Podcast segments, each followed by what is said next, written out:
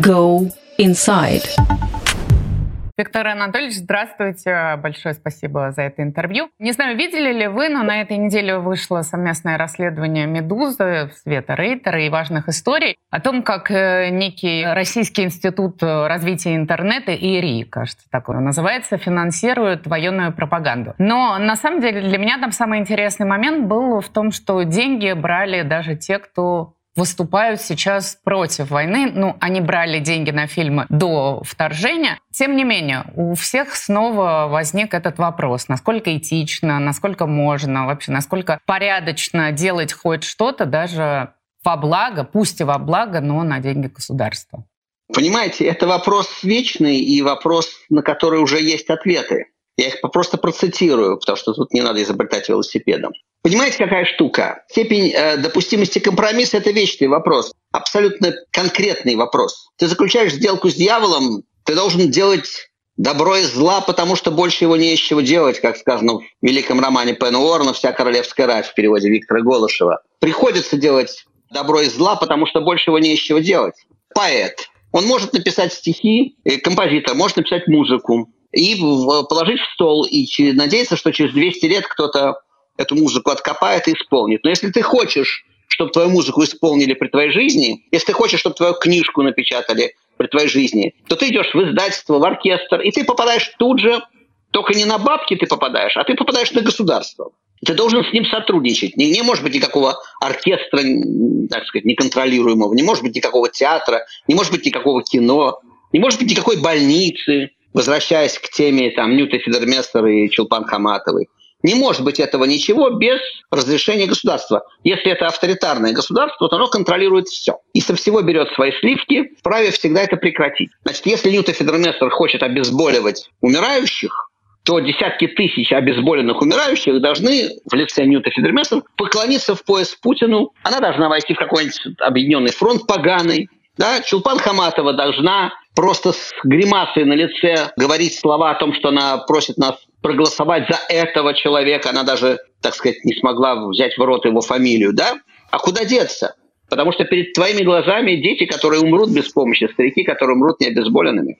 Значит, до какой степени можно? Для меня в оценке человеческой только целеполагание. Когда это целеполагание такое, как у Чулпан Хаматова и Ньюта Фидермессер, это одна история. Когда целеполагание такое, как у как Безрукова там, или, не знаю, Боярского, или Бабкиной с говорящей фамилией, да, то это другое, другое целеполагание. Вот мое отношение к людям в зависимости от их целеполагания. А где проходит граница, формально это никто не установит, это сам человек решает, допустимо это или недопустимо. Еще раз, поэт в принципе, может написать стихи и рассчитывать, что через 200 лет их прочтут. Я могу позволить себе говорить то, что я говорю, потому что за мной нету ни коллектива, ни телевидения, ни ничего. Я вот могу говорить, могу не говорить. Поскольку я не сотрудничаю с государством, то моя аудитория уменьшилась в тысячу раз. Мог бы конкурировать с Соловьевым и Ургантом, а могу сделать этот выбор. Но я отдаю себе отчет. Аудитория уменьшится. Без государства ты маргинал немедленно. Я могу себе позволить быть маргиналом. Человек, врач, кинорежиссер, маргинальность в его случае, в этом случае, означает просто уход из профессии. Но ты не можешь быть врачом московской больницы, если ты не, не вписан в эту систему. Если ты не молчишь в тряпочку по поводу войны или воровства, творящегося там. Вот и весь ответ.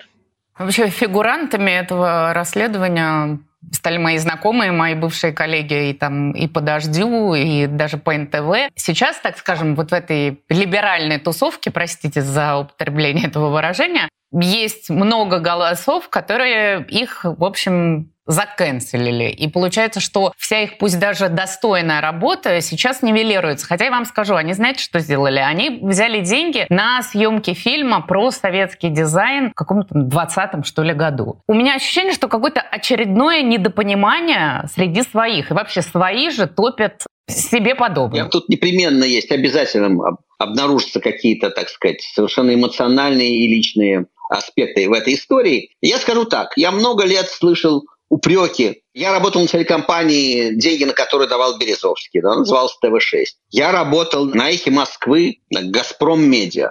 Это были площадки, где я мог делать то, что я могу делать. Мне кажется, справедливый вопрос заключается в том, я обслуживаю Березовского или «Газпром Медиа», или я, пользуясь Березовским и «Газпром Медиа» делаю то, что я считаю нужным для, для себя и для моих радиослушателей. Вот корректный вопрос. А то, что ты взял деньги, да, ну, я брал деньги у Березовского «Газпром Медиа». И что? Ну, «Газпром Медиа» не особенно брал, там не было зарплат, неважно. Но я выходил в эфир на их площадке. Это нормально, мне кажется. В этот раздел идет по целеполаганию. Мы дербаним казну, мы пилим бабки под видом художественной деятельности или какой-то врачебной, какой-то угодно научной деятельности.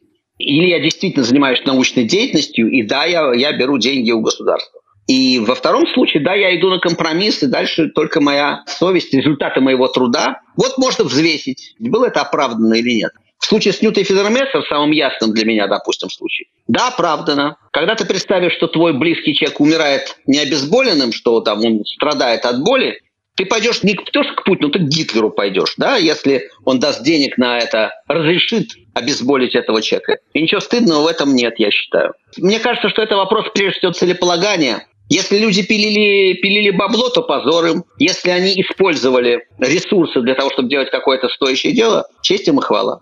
А вам не кажется, что эти споры, их стало намного больше? Вот, например, на этой неделе наехали на Роднянского, я видела, потому что он написал какой-то не такой пост про подрыв, значит, Каховской ГЭС. Постоянно все говорят о том, как нужно поддерживать Украину, как кому страдать, кому сочувствовать, кому не сочувствовать. Недаром появились, да, вот эти все новые выражения, мемы, белое пальто, либеральный обком. Да, Почему смотрите. сейчас это усиливается?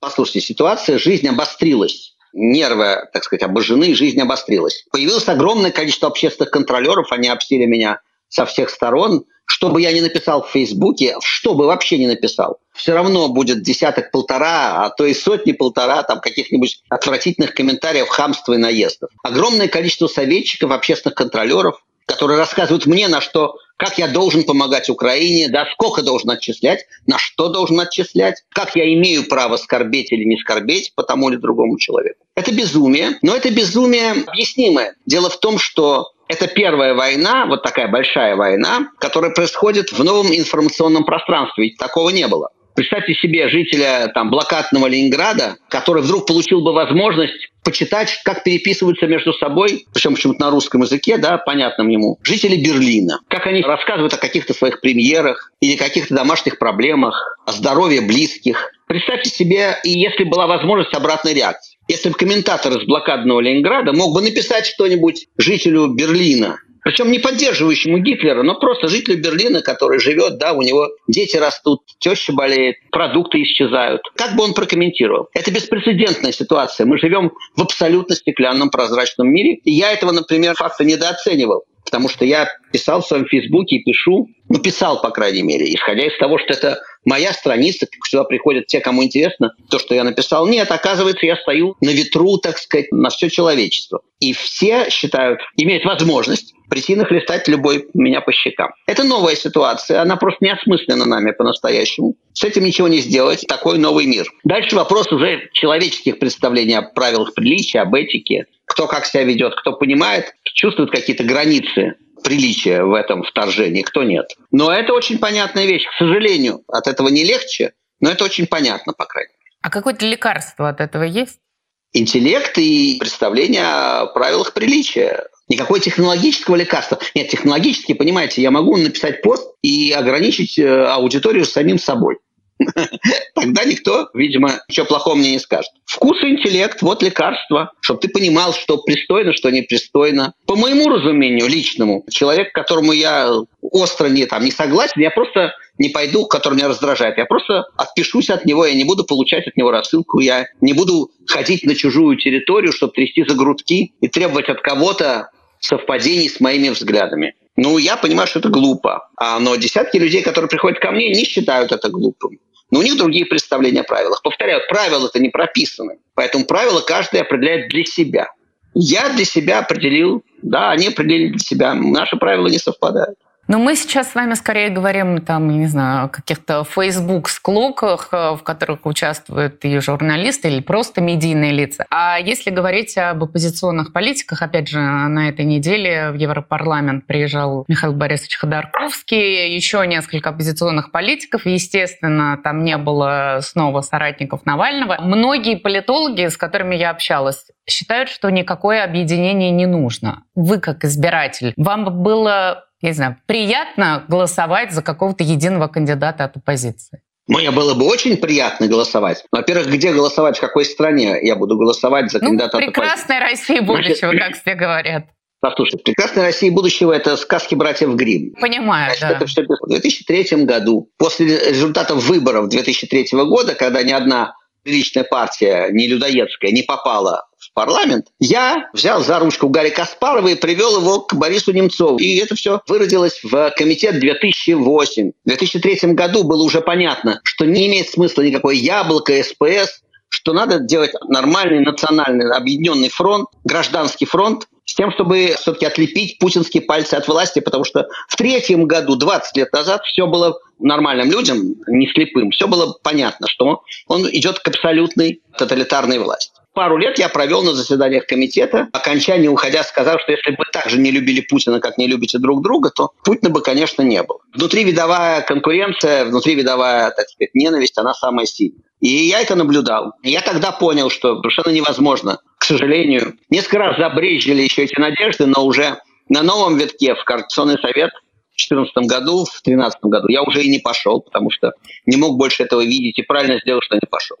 Это было обречено. Конечно, я хотел бы, чтобы люди, которых я уважаю, как-то объединились в политике. Но я вижу, что это совершенно невозможно. Я очень удручен позицией, так сказать, Навального. Ну, не Навального самого, а его политической структуры. Навальный ведет себя безукоризненно, он в тюрьме. Но его политических структур. Конечно, объединение было бы очень желательным. Конечно, все раз, разночтения условные между, там, не знаю, Ходорковским и, и Навальным, и, и Гудковым, и Каспаровым, все эти разночтения ничтожны по сравнению с тем, что нас объединяет, безусловно. Ну и со мной, если хотите, но я не политика, именно как электораль. Я не сомневаюсь, что миллионы людей, россиян, эти миллионы, конечно, проголосовали бы за объединенного кандидата.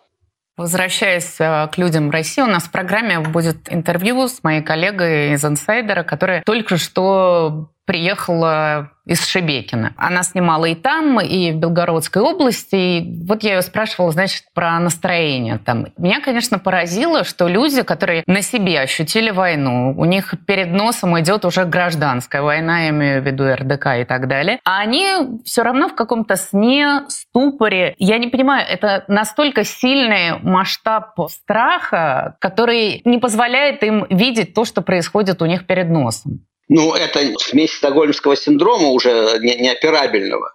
Они себя связали внутренне давно с Путиным. Путин – это Россия. И недостаточны, может быть, интеллектуальные возможности. Ведь для того, чтобы даже самому себе признаться, что это Путин виноват в том, что война идет в России, что НАТО стоит у ворот действительно, что идет война, что гибнут люди, что прахом идет 20-летнее какое-то экономическое развитие, что выброшено вон будущее страны на пару поколений. Это надо понять, увидеть и связать явления. Для этого нужно определенное мужество. И этого мужества интеллектуального может не доставать очень многим, и не достает очень многим. Это действительно требует мужества, потому что это обрушивает твою жизнь. И что ты должен после этого делать? Идти в РДК, взрывать военкоматы? Или признаться себе, что ты просто тебя поимели, и ты просто мусор под ногами этих негодяев? Которые манули тебя, забили тебе голову ботвой, хихикают за твоей спиной. Признаться себе в этом очень тяжело. Гораздо легче поверить, и это очень понятная вещь. Вот враг у ворот, вот Путин был прав, попросить защиты у Путина. Только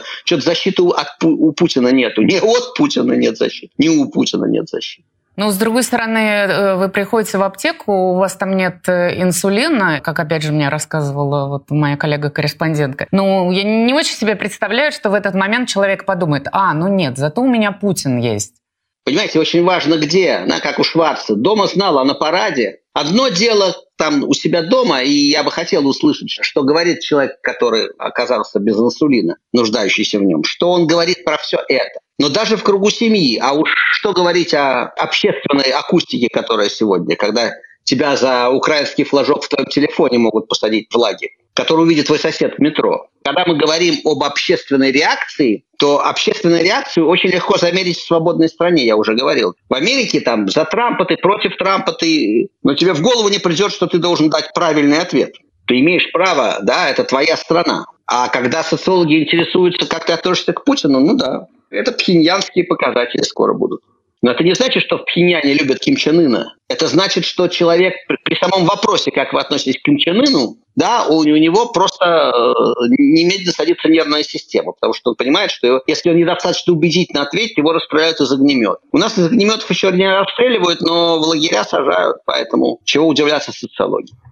Из вашего края новость этой недели. Вы же в Польше живете, правильно я понимаю? Вы еще никуда да. не переезжали, да. Так вот, из Польши депортировали, причем как-то в экстренном порядке, несмотря на то, что Карина Москаленко, адвокат, обращалась в ЕСПЧ, бывшего сотрудника ФСБ, который сотрудничал и с польскими властями, и Владимиру Осечкину из ГУЛАГу нет, передал там тонны файлов суперценной информации. Тем не менее, его отправили в Россию, где, наверное, мы пока не можем сказать сто процентов, но его ждет э, преследование. Я общалась э, с разными военнослужащими, и с, там, с ЧВКшниками бывшими, которые уехали в, в другие европейские страны, и которых никто оттуда не выгоняет. Я вам могу сказать, это там Норвегия, Испания, Франция. Как вам кажется, это какой-то чисто польский кейс и непринятие польскими властями вот этого, да, конечно, тоже преступника?